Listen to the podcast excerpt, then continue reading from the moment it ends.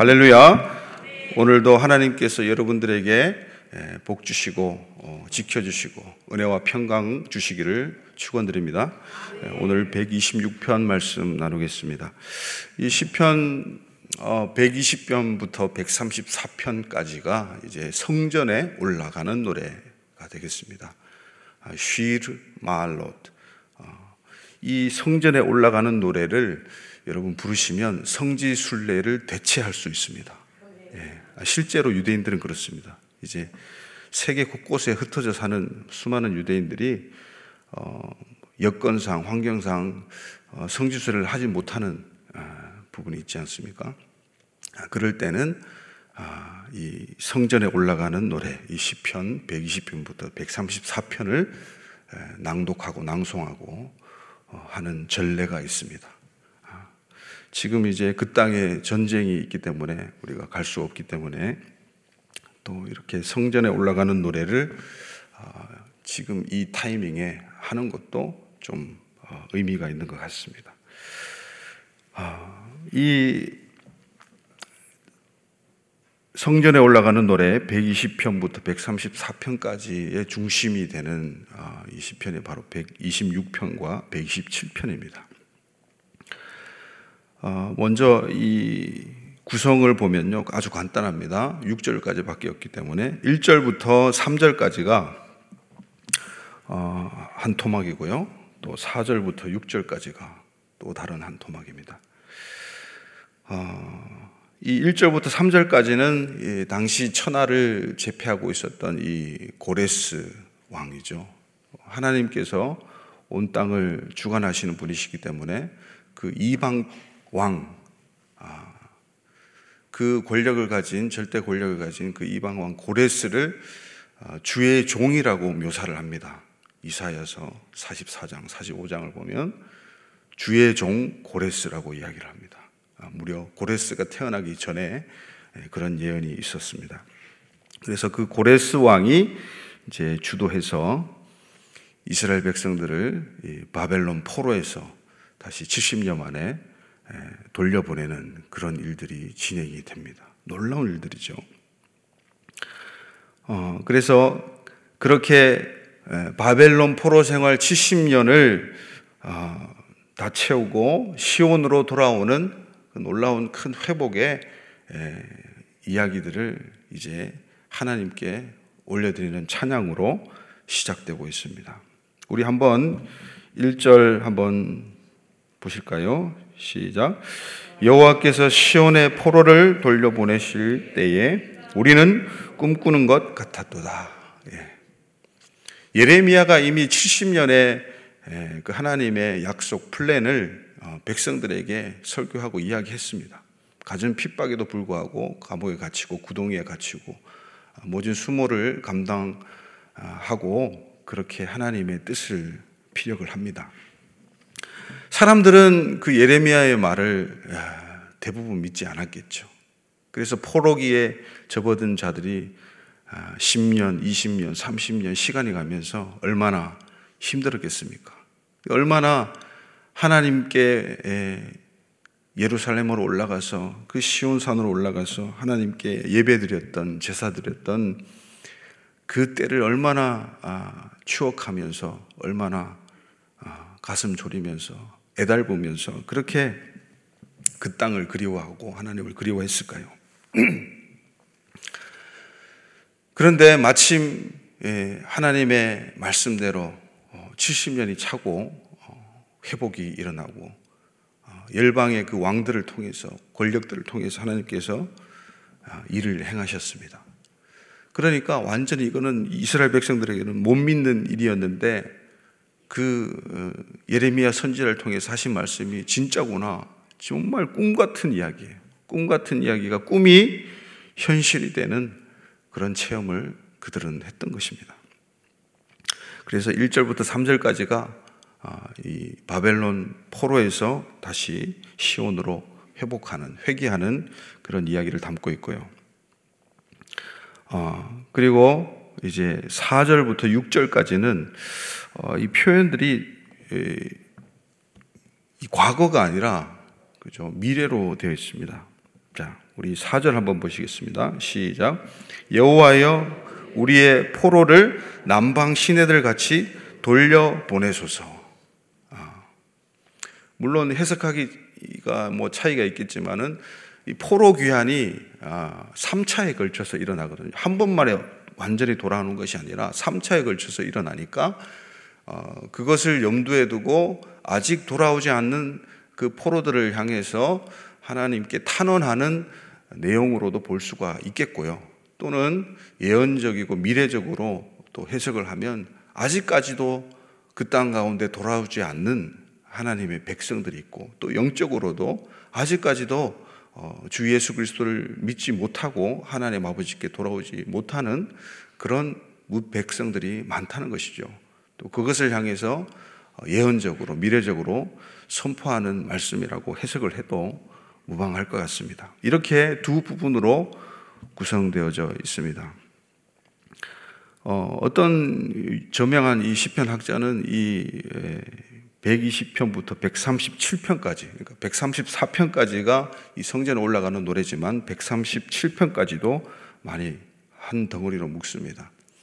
아, 그 부분과 그리고 119편과 그 이전의 부분은 103, 113편부터 118편까지 이 세 부분을 나누어서 마치 유대인들의 그 1년의 사이클 중에 아주 중요한 3대 절기를 아, 그 속에 담고 있다고 주장을 하고요. 어, 실제로 그런 내용들을 보면 굉장히 호소력이 있습니다. 그래서 113편부터 118편까지는 6월절에 해당을 하고 주로 출애굽, 아, 출애굽에 관한 이야기들을 어, 내포하고 있습니다. 그리고 119편은 아시다시피 이제 토라를 찬양하는 하나님의 말씀을 찬양하는 것이죠. 그 토라가 주어진 절기가 오순절입니다. 그래서 시내산에서 어, 이 출애굽기 19장에서 이제 시내산 앞에서 진을 치고 하나님을 이제 맞을 준비를 하면서 모세와 장로들이 올라가서 이제 하나님을 어, 배워붙죠. 그리고 모세에게 이제 하나님께서 십계명을 주시고 또 토라를 알려 주십니다. 그래서 그 오순절에 해당하고 이 120편부터 137편까지는 마지막 절기인 장막절에 초막절에 해당을 합니다. 그래서 이렇게 절기들을 이렇게 의도적으로 어, 그렇게 이 시편의 내용들과 매치를 시켜서 그렇게 구성을 하고 있는 듯 보입니다. 그래서 이렇게 시편의 새로운 해석의 바람이 이제 불고 있는데 그것은 뭐냐면 이렇게 구성적으로 시편이 어떻게 이 많은 시편들이 이렇게 집대성되어 있는가 150편이나 되는 시편이 그래서 그것을 가지고 한편 한편 우리가 말씀 은혜롭죠. 그런데 이것을 이렇게 기록하고 또 이것을 이렇게 묶은 사람들의 의도가 있지 않겠습니까? 그것을 이제 해석을 하면서 또이 어, 시편 기자가 또 이 시편 편집자가 어, 의도한 아, 또 그들을 통해서 하나님께서 계시하고자 하시는 그 메시지를 우리는 아, 그런 또 해석법을 통해서도 우리가 알 수 있는 것이죠. 하나님의 말씀은 심용막측합니다. 할렐루야. 예, 아무리 인간이 노력하고 봐도 봐도 끝이 없는 예, 계속 나오는 예, 그 우물처럼 하나님의 말씀은 끝이 없고 심용막측하고 정말 우리에게 생명과 같은 말씀인 줄 믿습니다. 어, 그렇게 이 4절부터 6절까지는 아직 포로기에서 벗어나지 못하고 이 음, 바벨론 땅에서 머물고 있는 그 백성들을 향해서 낙심하지 말고 끝까지 인내하면서 소망을 아, 잃지 말고 끝까지 견디라. 이렇게 권면하는 모습들을 보게 됩니다. 어, 참 놀랍습니다. 어, 이 출애굽 하기 전에도 이제 애굽으로 들어가게 하시죠 하나님께서. 그래서 애굽에서 또 나오게 하시고 시내 산에서 율법을 주시고 어, 그리고 그 전승이 그대로 이제 가나안 땅 약속의 땅에 가서는 시온산에 해당하게 되죠. 이 시내 산이. 그래서 키미지온 테제토라라는 말이 있는데 성경의 말씀입니다. 어, 율법이 시온에서 나온다는 말씀이죠. 그래서 신의 산에서 율법이 주어졌고 어, 그것이 약속의 땅 시온산으로 옮겨져서 시온에서 하나님의 말씀 율법이 나온다는 것이죠. 이사야서나 아, 미가서에 많이 기록하고 있습니다. 그렇게 예, 하나님의 성산이 있고 또 출애굽이 있고 또 출 바벨론이 있습니다. 이렇게 바벨론으로 들어가라고 또 명령하시죠. 어, 예레미야서에 보면 그리고 바벨론에서 또 나오라고 명령하십니다. 그리고 이 성경의 제일 마지막 책인 요한계시록 18장에는 내 백성들아 거기서 나오라. 그 바벨론 멸망에 대해서 말씀하고 있는 부분이거든요. 멸망하고 있는 그 바벨론에서 머물지 말고 그들의 죄에 참여하지 말고 멸망하지 말고 너희는 거기서 나오라. 라고 하나님께서 이 사도 요한을 통해서 말씀하고 있습니다. 그러니까 이 출애굽 그리고 하나님의 성산 시온 그리고 이 출 바벨론이 이렇게 짝을 이루면서 거대한 이 성경적인 구조도 마찬가지고 거대한 이 meta narrative 이 인류의 거대한 하나님의 플랜 가운데도 그런 모습들이 있다는 것이죠. 어, 우리가 이 예레미야서 16장 어, 말씀을 보면 참으로 놀라운 말씀이 있습니다. 우리 한번 같이 보시겠습니다. 시작. 여호와의 말씀이니라. 그러나 보라, 날이 이르니 다시는 이스라엘 자손을 애굽 땅에서 인도하여 내신 여호와께서 살아 계심을 두고 맹세하지 아니하고 이스라엘 자손을 북방 땅과 그 쫓겨났던 모든 나라에서 인도하여 내신 여호와께서 살아 계심을 두고 맹세하리라. 내가 그들을 그들의 조상들에게 준 그들의 땅으로 인도하여 드리리라. 아멘. 여러분 이게 무슨 말입니까?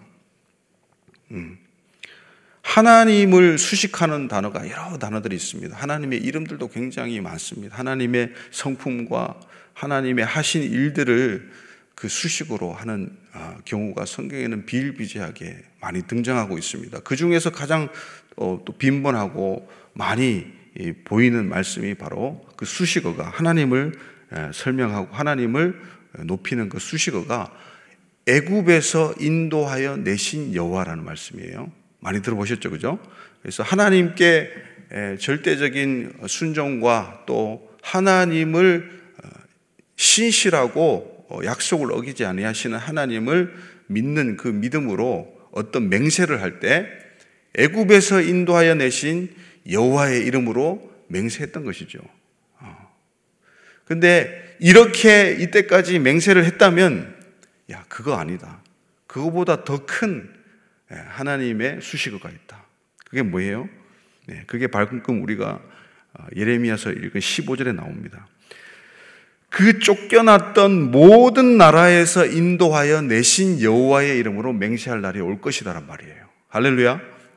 음, 예, 우리는 실제적으로 와닿지는 않죠. 그러나 유대인들이 이 말씀을 볼 때는 굉장히 예, 실제적인 말씀입니다. 실제적으로 온 세계에 흩어졌던 디아스포라로 흩어졌던 유대인들이 하나님의 놀라운 역사로 이 말씀의 성취로 지금도 돌아오고 있어요.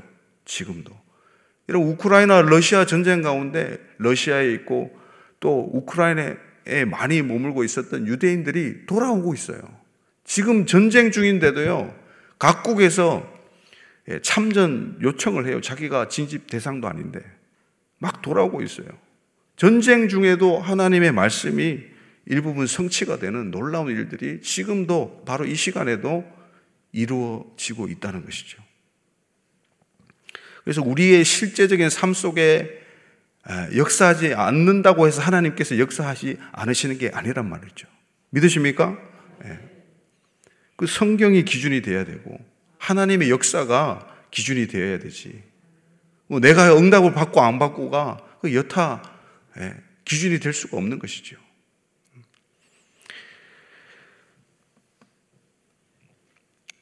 성도 여러분들은 이 죄와 사망의 예, 그런 굴레에서 그리고 각종 중독이라는 이 굴레에서 이 포로에서 해방되셨습니까? 예, 우리가 영적으로 보면 여전히 포로로 어, 이 죄와 사망의 굴레 속에서 질질 끌려다니면서 예, 그렇게 힘들어하고 있는 영혼들이 너무 많죠. 히브리서는 그렇게 말씀합니다. 또 죽기를 무서워함으로 한평생 매여 종로로 타는 모든 자들을 놓아주려 하심이니 할렐루야. 예수님께서는 이 모든 굴레에서 모든 종로로 예, 그것이 사막이든 죄악이든 중독이든 모든 굴레에서 벗어나게 하시기 하시게 하기 위해서 그것을 놓아 주시려고 예수님께서 십자가를 지셨다고 히브리서 기자는 이야기하고 있습니다. 닥터 캐롤라인 리프라는 이 박사님이 미국에 계신데 그분이 이제 책을 내셨어요. 어, 뇌의 스위치를 켜라, 켜라라는 어, 책으로 우리나라에도 나왔는데요. 이분이 이제 임상 실험을 하면서 아, 놀라운 것들을 발견하게 되죠.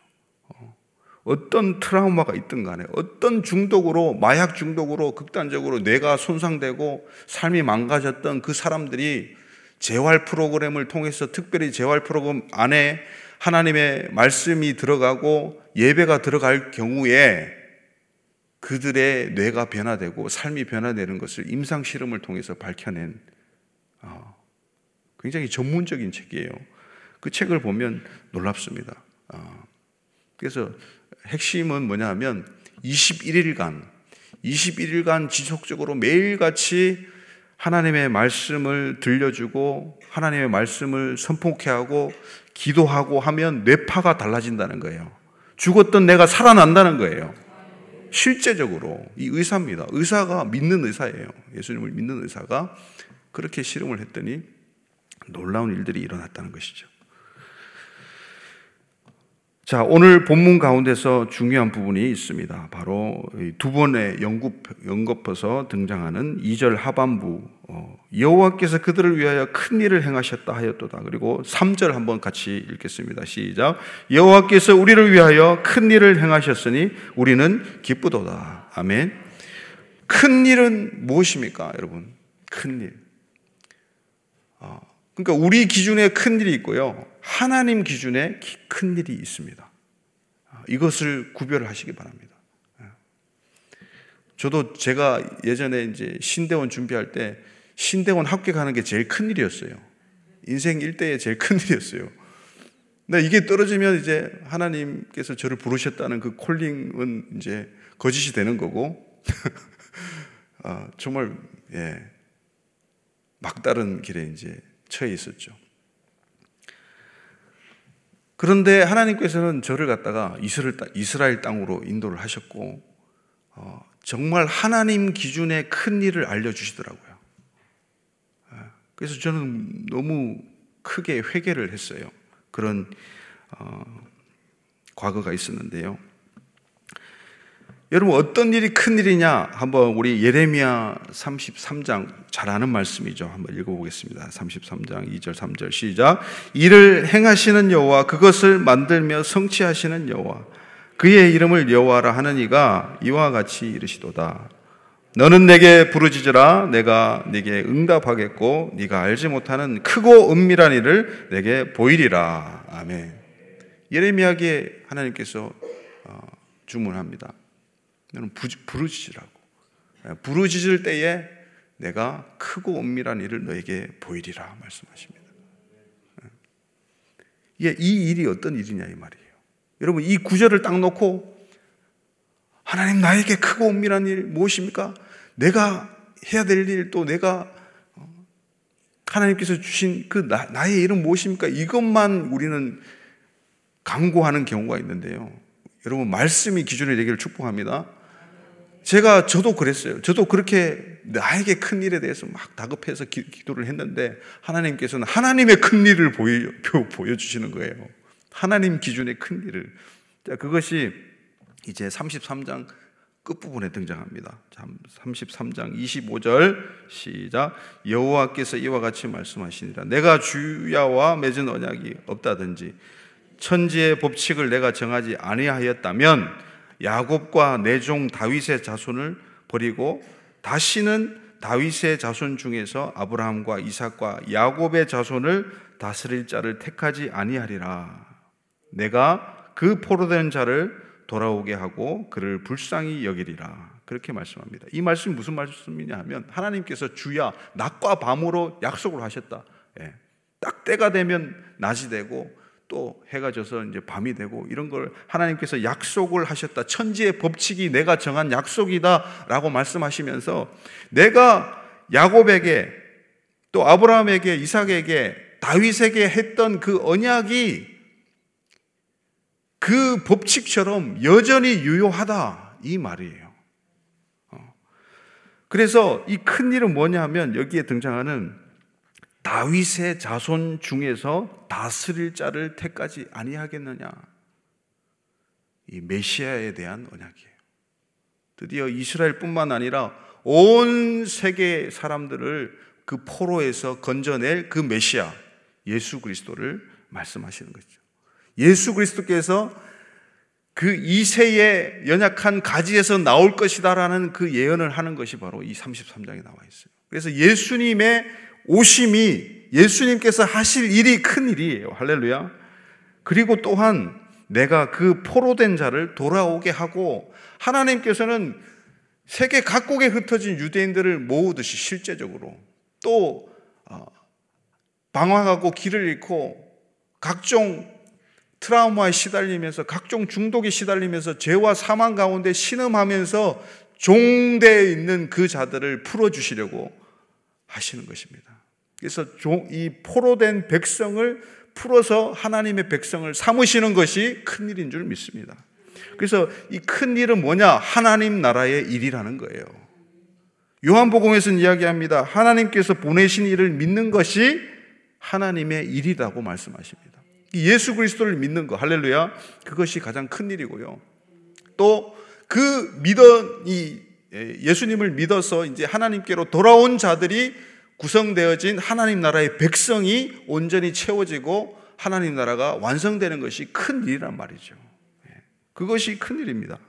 여러분, 그것을 위해서 강구하시기를 축복드립니다. 그것을 위해서 내가 할 수 있는 일이 무엇인가 고민해 보시는 새벽 되시기를 바랍니다. 그래서 이 큰 일은 하나님 나라의 주권자 메시아 예수님이 오시는 일 예, 예수님께서 다시 오십니다. 할렐루야. 예, 그 오시는 일을 위해서 우리가 준비해야 될 것이 무엇인가? 그리고 하나님 나라의 백성이 만들어지는 일, 이 전쟁 중에서라도 백성이 돌아오는 일, 그리고 하나님의 영토 언약의 땅이 회복되는 일. 계시록 11장에 보면 세상 나라가 우리 주와 그리스도의 나라가 되며 그가 영원토록 왕노릇 하시리로다. 아멘. 네. 세상 나라가 우리 주와 그리스도의 나라, 하나님의 나라로 변하는 것이 가장 큰 일입니다. 이게 위대한 일입니다. 할렐루야. 네. 이것이 일어나가야 말 것입니다. 네. 그래서 우리는 무엇을 해야 됩니까? 이 큰 일을 위해서 우리는 씨를 뿌리라고 성경은 이야기하고 있습니다. 우리 한번 5절 보시겠습니다. 시작. 눈물을 흘리며 씨를 뿌리는 자는 기쁨으로 거두리로다. 굉장히 유명한 말씀이죠. 여러분, 씨를 뿌린다는 말은 어떤 의미일까요? 무엇을 의미하는 것입니까? 첫 번째는 바로 말씀. 언약의 이 말씀을 가지고 씨를 뿌리는 것을 우리가 의미하는 줄을 믿습니다. 우리의 마음밭에 하나님의 언약의 말씀이 뿌려질 때 이 큰 일이 일어나는 것이죠. 할렐루야. 그렇기 때문에 계속 하나님의 언약의 말씀을 심는 일, 그것이 제일 먼저인 줄 믿습니다. 아, 우리 자녀에게 또 친지에게 직장 가운데서 또 우리 민족과 열방 가운데 하나님의 말씀을 선포하는 것, 하나님의 말씀을 심어주는 것, 그것이 가장 큰 일이 시작되는 가장 처음이라는 것이죠. 이사야 55장 11절입니다. 시작. 내 입에서 나가는 말도 이와 같이 헛되이 내게로 되돌아오지 아니하고 나의 기뻐하는 뜻을 이루며 내가 보낸 일을 형통함이니라. 아멘. 하나님께서 말씀하십니다. 내 입에서 나가는 말은 헛되이 내게로 다시 돌아오지 않을 것이다. 분명히 일을 성취하고 이루어내실 것이라는 하나님의 의지가 담긴 말씀이죠. 그러니 이 말씀은 여러분 실패가 없습니다. 그렇기 때문에 이 말씀으로 우리가 채워지고 이 말씀으로 우리가 기도를 하고 기도 응답을 받는다면 100% 응답될 줄 믿습니다. 그리고 두 번째는 무엇을 심습니까? 바로 기도로 심어야 될 줄 믿습니다. 기도에 씨를 뿌려야 됩니다. 예. 기도를 심는 것은 바로 하늘에 심는 거예요. 예. 그리고 이 우리의 기도로 베드로에게 말씀하셨다시피 예, 하늘의 문을 열고 땅의 문을 여는 열쇠가 바로 기도인 줄 믿습니다.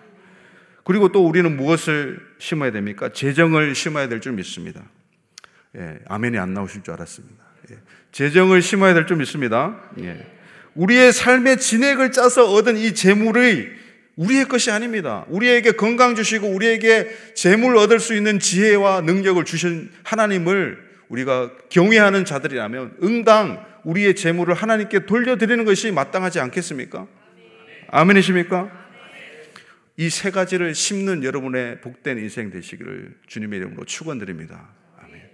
이 시간 우리가 기도하겠습니다. 여러분 남방 신의 같이 되돌아오게 하시는 되돌아가게 하시는 그 의미가 이스라엘의 남방 땅은 메마른 광야 지대입니다. 그 광야 지대에 이제 우기가 되면 비가 내려서 시내가 큰 시내가 만들어져요. 그러나 건기가 되면 다시 흔적도 없이 그 물들은 사라집니다. 여러분 남방 시내 같이 있다가 사라질 것에 투자하지 마십시오. 기도로 반주해 주세요. 우리 기도로 나갈 텐데요. 남방 시내 같이 있다가 사라질 것에 투자하지 않게 하시고 하늘에 심는 자 되기를 원합니다. 하나님 말씀을 심고 기도를 심고 우리의 재정을 심어서 그 보물을 하늘에 쌓아 두라라는 주님의 명령에 우리가 순종하는 자들 되기를 원합니다. 도둑도 없고 좀도 없고 동록도 존재하지 않는 그 하늘에 우리의 재물을 우리의 가장 귀한 것을 심는 우리의 복된 인생 되기를 원합니다. 하나님, 나에게 큰 일이 아니라 나에게 큰 일을 닥치게 하셔서 그것을 기도하다가 하나님의 큰 일을 깨달아 하나님의 큰 일에 동참하는 자들 되기를 원합니다. 그렇게 주여 한번 기도하고 나갑니다. 주여 하나님 아버지 감사합니다. 오늘도 우리를 주님의 말씀 앞에 있게 하셔서 감사합니다. 주님 우리가 말씀이 말씀을 가지고 우리의 인생을 심는 자 되기를 원합니다. 주님 기도로 심는 자 되기를 원합니다. 우리의 재정을 심는 자 되기를 원합니다. 하나님 우리의 고난 앞에 큰 일 앞에 안절부절하며 주님께 매달리고 기도하는 사람들 있습니까? 그 시기를 통하여서 그 포로기를 통하여서 하나님의 큰 일을 깨달아 알게 하여 주시옵소서. 하나님 나라의 일, 하나님 나라의 비전, 예수 그리스도를 믿는 일이 하나님의 일이라고 말씀하셨고 주님께서 다시 오시는 일이 가장 큰 일이고 하나님의 백성이 회복되는 일이 가장 큰 일인 줄 믿사오니 아버지 이 큰 일에 우리의 인생이 들어지게 하시고 사용되어지게 역사하여 주시옵소서. 하나님 아버지, 우리의 인생의 포로기 앞에서 신음하는 자들이 참으로 많습니다. 그 신음 때문에 기도하러 나온 자들 여기에 있습니다. 하나님, 그 기도하다가 하나님께서 원하시는 큰 일을 깨닫게 하여 주시옵소서. 내게 주어진, 내게 닥쳐진 큰 일, 그 큰 일 배후에 하나님의 큰 일이 있음을 믿습니다. 그 큰 일이 바로 하나님 나라의 일이고 예수 그리스도가 오시는 일이고 하나님의 백성이 회복되는 일인 줄 믿습니다. 이 일에 우리가 드려지는 인생들, 심는 인생들 되기를 원합니다. 말씀으로 심고, 기도로 심고, 재정을 심어서 하나님 이 땅에 쌓아두는 자들이 아니라 저 하늘에 우리의 보물들, 가장 귀한 가치들을 쌓아 올리는 귀한 오늘 하루 될 수 있도록 성령님 인도하여 주시옵소서 예수님의 이름으로 감사하며 기도드리옵나이다. 아멘. 주여! 주여! 주여! 할렐루야. 오늘 수능 날 가운데도 하나님 우리 주의 자녀들이 주님의 큰 일을 위하여 오늘 대사를 치르게 도와 주시옵소서. 승리케 하시옵소서.